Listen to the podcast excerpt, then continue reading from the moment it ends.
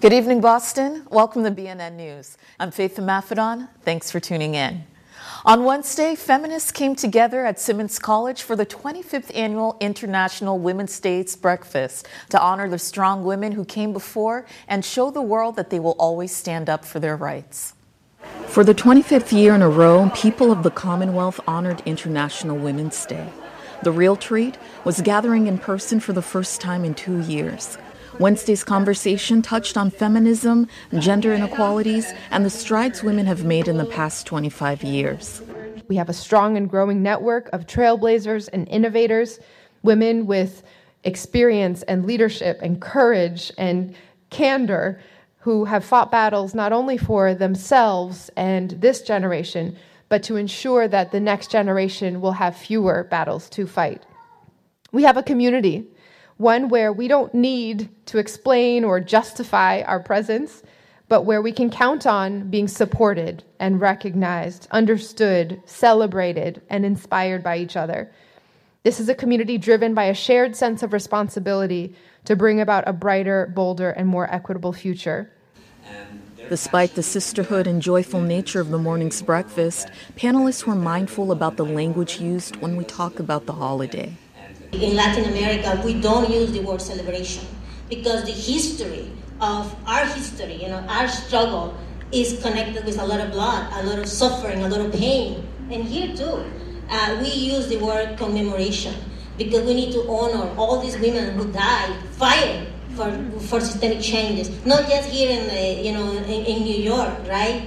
But the ones that were fighting in Latin America, in Africa, in many other countries that sometimes are invisible. In the United States, women have fought for their rights since the founding of this country, and the road to gender equality is still a treacherous one.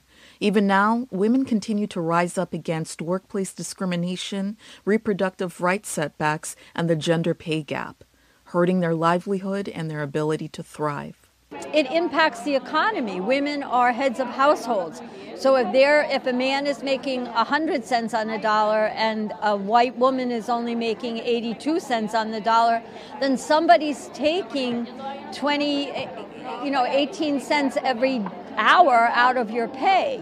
And so the disparity is trillions of dollars in the, na- in the national and international economy because it's not just a um, United States issue, it's an international issue. So when women are not treated equally, then their families are not getting equal benefits. And that's something we all need to work and can change. But it can't just be women who advocate for their rights. Creating a community of feminists that cuts across race, class, and sex is a key component to achieving gender equality. Equity is, is important. Um, I know we've had many allies fight beside us when it comes to closing the gap on reproductive justice, menstrual justice, and even closing the gender racial pay gap. All of these things impact everyone because if one group does not have access or um, the fair um, the fair chance to um, achieve some of these things or have access to them. That's what um, coalition building is all about. Radical women who refuse to play nice made change. There's no time to behave. There's still more to do. Continuing the honor Women's History Month, we join the Freedom Trail Revolutionary Women Tour to explore four centuries of Boston's bold and influential women. Meet Hannah Mather Crocker, a revolutionary woman born on June 27, 1752, in Roxbury. I was about 22 years old when the Revolutionary War came to Boston. And I helped out as a nurse in the Battle of Bunker Hill. I actually smuggled military intelligence out of the city when it was under siege. So I would hide those letters in the bosom of my dress where I knew the British officers wouldn't be able to search for it. In fact, once I was actually stopped as I was leaving the city and an officer asked me to declare any contraband. And I said, Sir, you may search my trunks, but do you dare to storm my breastworks? Clearly, we were in good hands as Hannah took us through the storied streets of downtown Boston, giving us a glimpse of what it was like for her and women of her time. In the 1800s, a lot of the stories we talk about will be in a time that women cannot participate legally in public life. You know, they don't have the right to vote. Often they don't have the right to control their own property.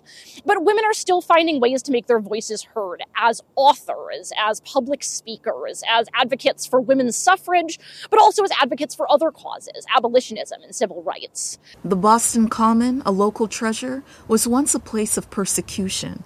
The playground where children now play was formerly Boston's gallows, where many women were executed in the 16 and 1700s for charges of witchcraft. As we continued our walk, we learned of more female resistance. Defiant women were commonly exiled. Anne Hutchinson was the first woman in Massachusetts Bay Colony exiled on the count of heresy, simply because she had the audacity to interpret the Bible for herself after church, a bunch of women go to Anne Hutchinson's house where they read the Bible together and they form their own opinions about it. And they sometimes even criticize what the male church authorities are saying. At the State House, we came upon the statue of Mary Dyer, a fierce Quaker and follower of Anne Hutchinson who repeatedly defied the state's banishment and was consequently hanged the eighth time. But it wasn't all doom and gloom for women. Lucy Stone wielded her power by holding on to her maiden name, inspiring many others she was actually a really early advocate of women not changing their last name when they got married because she believed that changing her last name was the legal annihilation of the woman. To love as a phrase. um, so she went her whole life by Lucy Stone, which was her maiden name. She was also an advocate for women's right to dress how they wanted. This was a point in time that women wearing pants or bloomers in public was still seen as public indecency. Park Street Church, just across the street from the Common, served as a meeting house for female abolitionists such as Lydia Maria Child and Harriet Beecher Stowe, author of Uncle Tom's Cabin, which opened the nation's eyes to the evil of slavery. Walkers had a chance to reflect on some of their favorite women from the past. I would have to say Phillis Wheatley. A lot of people would say that's kind of basic, but I think she was just, you know, being an African American enslaved woman that knew how to read and just wrote such excellent poetry and also just, um, you know, she just, she was a big stepping stone for a lot of African American women, I would say. At Omni Parker House, we learned of one of its most famous residents, Charlotte Cushman, and how being a lesbian was advantageous in maintaining her power. In the 1800s, there was this phrase of Boston marriage, which referred to Henry James's novel, The Bostonians, which was a story about two unmarried women who lived together and shared finances, and for all intents and purposes, basically behaved as a husband and wife. Um, and so this sort of financial arrangement and this sort of romantic arrangement between women was actually very common in Boston in the 1800s for independently wealthy women to, rather than marrying a man, which would force them to lose control of their own property, to instead enter in a sort of not legally recognized marriage with another woman.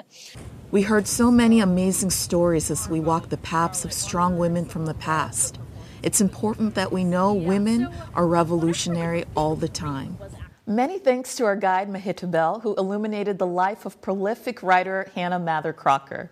The Revolutionary Women Tours depart from the Boston Common Visitor Information Center on Saturdays and Sundays throughout March at 10:45 a.m. For more information, thefreedomtrail.org. It was a showcase of bright young minds at Boston Public Schools' 77th annual Boston Citywide Region 6 Science, Technology, Engineering, and Math, or STEM Fair, on Saturday. The event took flight at Northeastern's Curry Student Center as the next generation of STEM professionals got serious about science.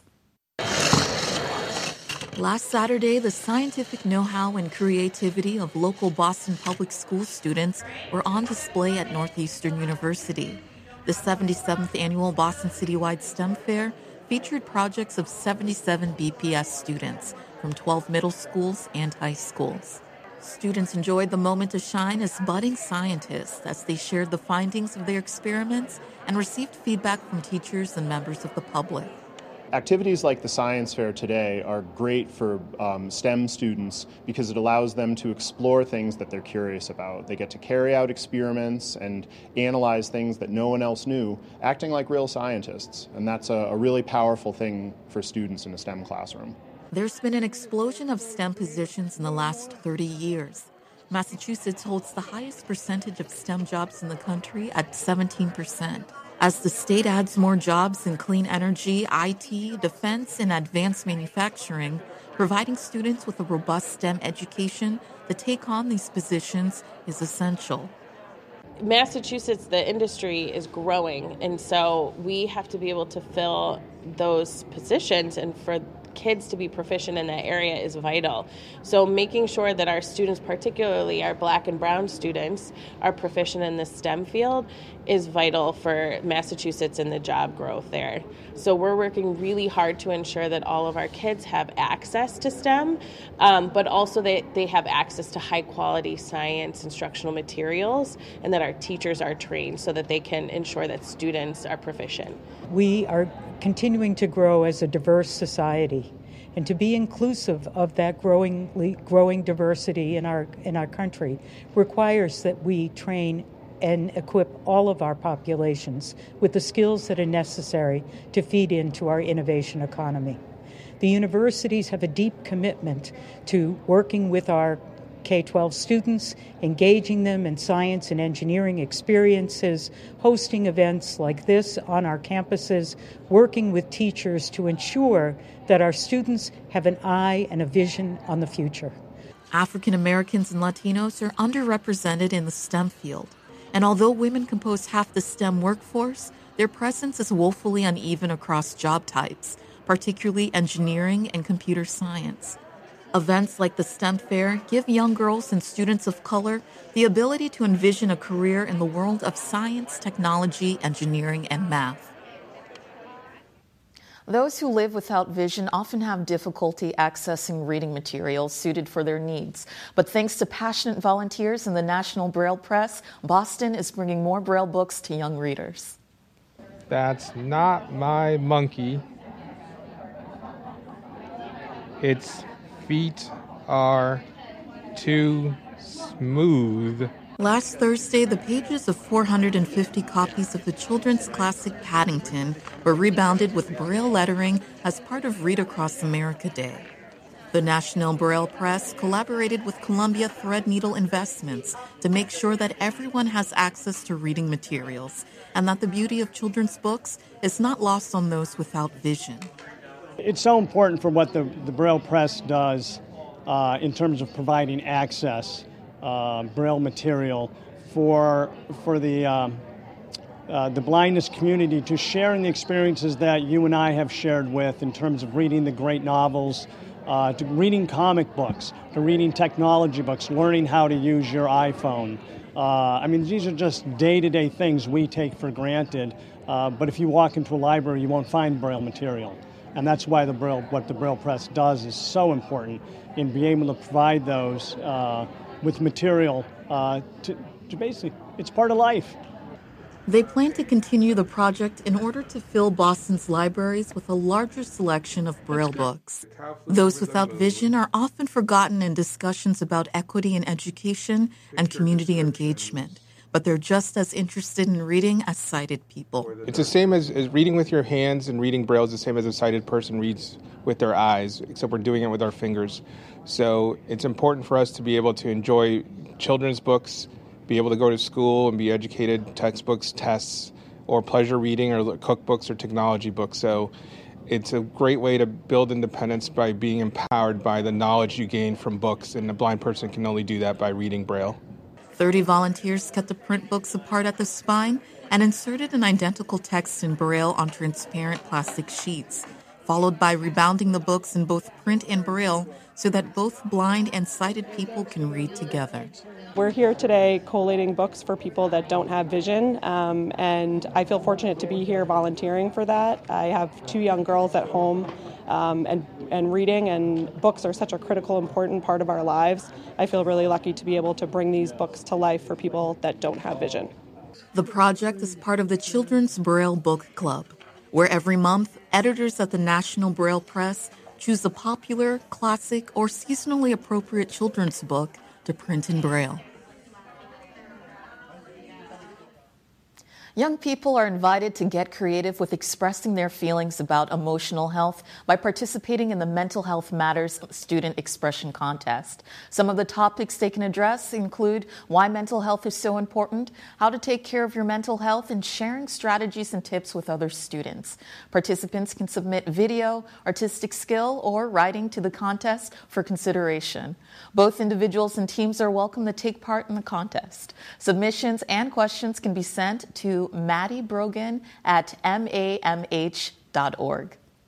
COVID clinics are back, this time in the North End and Charlestown on March 11th and March 14th. Gift cards and a raffle for Celtics tickets are available, and people of all ages are welcome, although pediatric patients must be registered with Mass General Brigham. To book an appointment at the North End location, viewers can call 617 643 8000. To book an appointment at the Charlestown location, the number is 857 238 1100. For more information, you can visit newhealthcenter.org. Joe Quintanilla is the Vice President of Development and Major Gifts at the National Braille Press Association. For over 16 years, he's been in the fundraising space with a special focus on organizations for the blind and visually impaired. Joe has lived with blindness for his whole life, yet his story shows us that nothing is impossible, and disability is just a new type of ability. Joe joined us in studio to talk about disparities in literacy within the blind community and how the National Braille Press is evolving with the times. Enjoy the interview. I'd love to begin with the National Braille Press. So it's been around in Boston for quite some time and has evolved greatly since its early beginnings as a weekly newspaper. Can you take us through a little bit of the history of the organization and um, what are its motivations and goals today? Sure. Uh, well, 96 years ago next week on St. Patrick's Day in 1927, National Braille Press was founded. Um, in fact, this is our 75th year in the Fenway neighborhood where we're currently located. But the story of National Braille Press is, uh, is a great one. Uh, an Italian immigrant named Francis Ierardi, who was blind, was uh, brought to the United States when he was a, a young boy. And after graduating from Perkins, um, all the uh, even though he was very well educated, the only work that he could find was shining shoes. Mm. And a lot of his customers realized how bright and intelligent he was, and wanted to find a way that he could do something beyond shining shoes. So they asked him, you know, what, what do you want to do? And he said, well, you know, blind people don't get the news. Uh, I'd like to start a newspaper for the blind. And with uh, support from some of his customers, he was able to start the organization. And so our original goal was to be a newspaper, as you said earlier, but it's evolved into being able to produce braille materials for blind children and adults from textbooks in elementary school, high school, grad school, uh, college level, to self help books, uh, cookbooks, technology guides. So we're not just a braille producer, but we're also a publisher. Mm. We make books for blind people to learn how to use Facebook or how to use technology that would help identify objects or items for them to help you know provide independence. How to use an iPhone, how to use Twitter. uh, a lot of these things that you know the sighted world is using, blind people have access to through technology, and they should learn how to use it as well. Um, we also started in uh, 1983 a children's braille book club, so a book of the month club, mm. where families receive a book, a mainstream book that their their kids' peers are reading together. And what was unique about this book club is that it is uh, print in braille format. So the print page, pages are overlaid uh, on the braille so that a blind parent could read with a sighted child or a sighted parent could read with a blind child and really have that joy of reading together. I think you know many of us might remember um, learning to read and, and sitting on a parent's lap and, and reading that favorite book as a child. Mm-hmm. So we want blind families to have that same experience. Thank you. That's incredible. And uh, as you were saying, you focus a lot on um, literacy, particularly for, for children. Uh, how significant are, is the disparity in access to Braille books, and how does that affect the, the literacy of blind individuals? Unfortunately, um, the disparity is, is quite large. Um, in, in, the state of Massachusetts, um, there are probably about 40,000 audio books recorded, and about a tenth of that put into Braille. Uh, the big challenge is the cost and the labor involved and the quality, the, the paper. Um, and unfortunately, school systems and, and, and, and, local governments and cities and towns prefer to go the easy route, not the best route um, for a blind child. So, um, if a blind child is physically capable of reading, um, by law, they should have Braille as a skill that should be taught um, because it's the same as teaching a sighted person how to read. Listening to books are different than reading books with your hands. Uh, when you're reading Braille, the visual cortex of the brain is functioning just as when someone sighted is reading with their eyes, and you're actively learning, you're actively engaged in the material. When you're listening to a book, you're passively learning. And I think that most of us would uh, agree that if you were to ask a sighted person, would you want your child to go through school just by listening, the answer would be no. Mm. So, unfortunately, because of uh, economics and, and just not uh, comprehending that a blind person needs the same access as a sighted person, um, there's that barrier of being able to get braille materials into the hands of blind children or adults. And you know we do our effort um, by being a braille producer um, being able to make braille affordable. Uh, the money we raise uh, helps cover the difference. It generally costs three times more to put a book into braille make a book in braille hmm. than it does in print. And so we raise money to cover that difference because we believe a blind person shouldn't have to pay more for the same information that's available in print. Now, if you have a blind student in the college system, generally those universities do a much better job um, in making sure that that student might have uh, the book or the syllabus uh, put into Braille and they contract with us to do it. And so the universities are doing a, a relatively good job from that end. The, the catch with that is that it takes time to produce in Braille. So to have a professor uh, determine two months ahead of class beginning when uh, what the material is going to be is quite a challenge. Mm. So we usually get uh, this book needs to be put in Braille. We need it next week.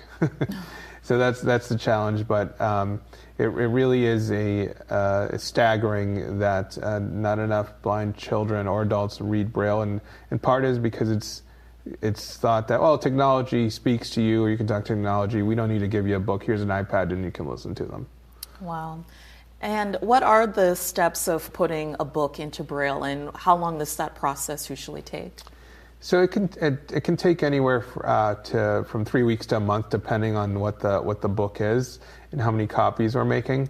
So ideally the first step is that we would get an electronic file of the book from the publisher so that we would then have our transcription department take that file of the text of the book and turn it into a braille code with software called Duxbury Braille Translator.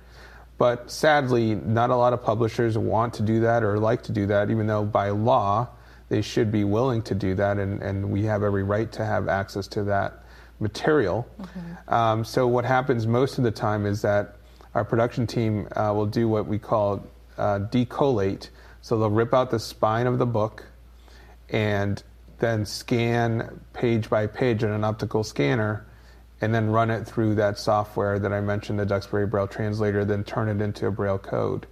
Once they've done that, it goes to our transcription department, who are made up of blind individuals who are proficient Braille readers and are akin to copy editors. So they're looking for um, a, they're listening to a digital recording of the print of what's in the book, and it'll say what's italicized, what's in punctuation, what's in quotations, and we'll we'll do a braille a draft of it, um, and they will listen to the digital recording and compare with what's in the, the braille, and if there's something missing in the braille, they'll make an error sheet. If there's something in the braille that doesn't exist in the the print, they'll make an error sheet. They'll send it back to transcription to make any updates that might be necessary. Mm-hmm. Then it goes to our press machines, and we have some press machines that are 60 years old, the Heidelberg ink presses, mm. that were turned into being able to press and braille We also have more modern uh, Braille uh, embossers. Um, and so those will go through our press department. And once they come out, we'll have our collating department assemble the book. And what they'll do is they'll basically stack all the pages in the book in corresponding uh, sequence. Uh, then it gets bound um, and uh, it gets sent to proofreading to do one more check. This is more of a, a faster, they'll just look at the page numbers generally okay. to make sure that it makes sense.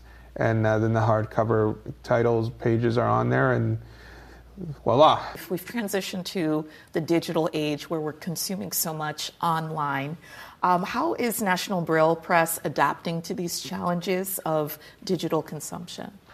Well, one of the things that's really important um, is that we, we make sure that our website and our online bookstore is accessible with screen readers for blind people to be able to purchase books or navigate our, uh, our bookstore online. So, anyone who has a, a business or online website, it really um, would be great if you make your website accessible with screen readers.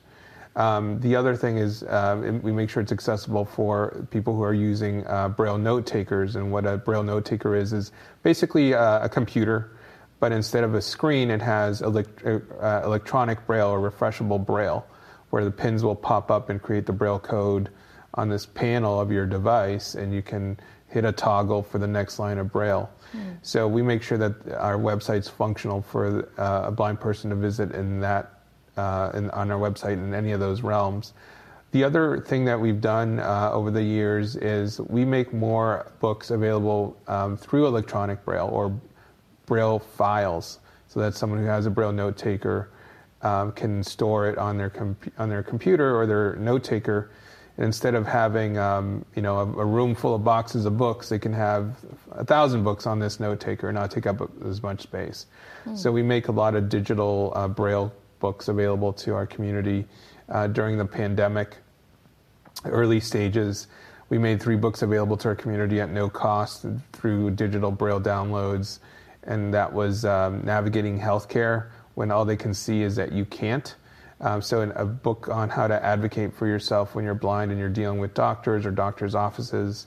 Um, a book on uh, dinner delivered um, obviously, being able to get food during the pandemic and getting to the store or uh, is a challenge. Um, so, how you can use different apps hmm. uh, with your accessible technology to order your groceries or Uber Eats or DoorDash or those types of uh, items. And then for kids, uh, we did a book called Totally Silly Jokes uh, as a way to try to you know have kids be able to laugh during the time that was scary for so many of us, mm. uh, and be able to uh, still enjoy reading and and laugh uh, and, and, you know experience laughter and, and joy. Wonderful. And for our viewers who want to help support the work that's happening at National Braille Press, how can they do so? How can they volunteer their time? So uh, people can come and visit for a tour. Uh, I think you would really enjoy it. It's a, it's really fascinating uh, to see old and new technology come together to make Braille. Uh, we generally do a couple tours a month, uh, generally on Thursdays. Um, and then uh, we are always looking for volunteers to help put together books for us, usually twice a month as well, whether it's with a community group or a corporate group or um, people sort of individually come. Um, we will encourage people to help us. Um, sometimes we're crunched. Uh, we need some extra hands mm-hmm. to put these books together. Uh, we also have events that people can help volunteer and work registration or be sighted guides. Um, and of course, people can always visit our website at nbp.org. Thank you for tuning in, Boston. As a reminder, you can stream or watch the news on demand at bnnmedia.org. Each episode will be rebroadcast at 9:30 and 11 p.m. on Xfinity Channel 9, Astound Channel 15, and Fios Channel 2161. And make sure to check out our BNN HD Xfinity Channel 1072. You can also hear us on the radio Fridays at 6:30 and 9:30 p.m. and Monday through Thursday at 7:30 and 9:30 p.m. For BNN News, I'm Faith Maffedon. I'll see you next Friday.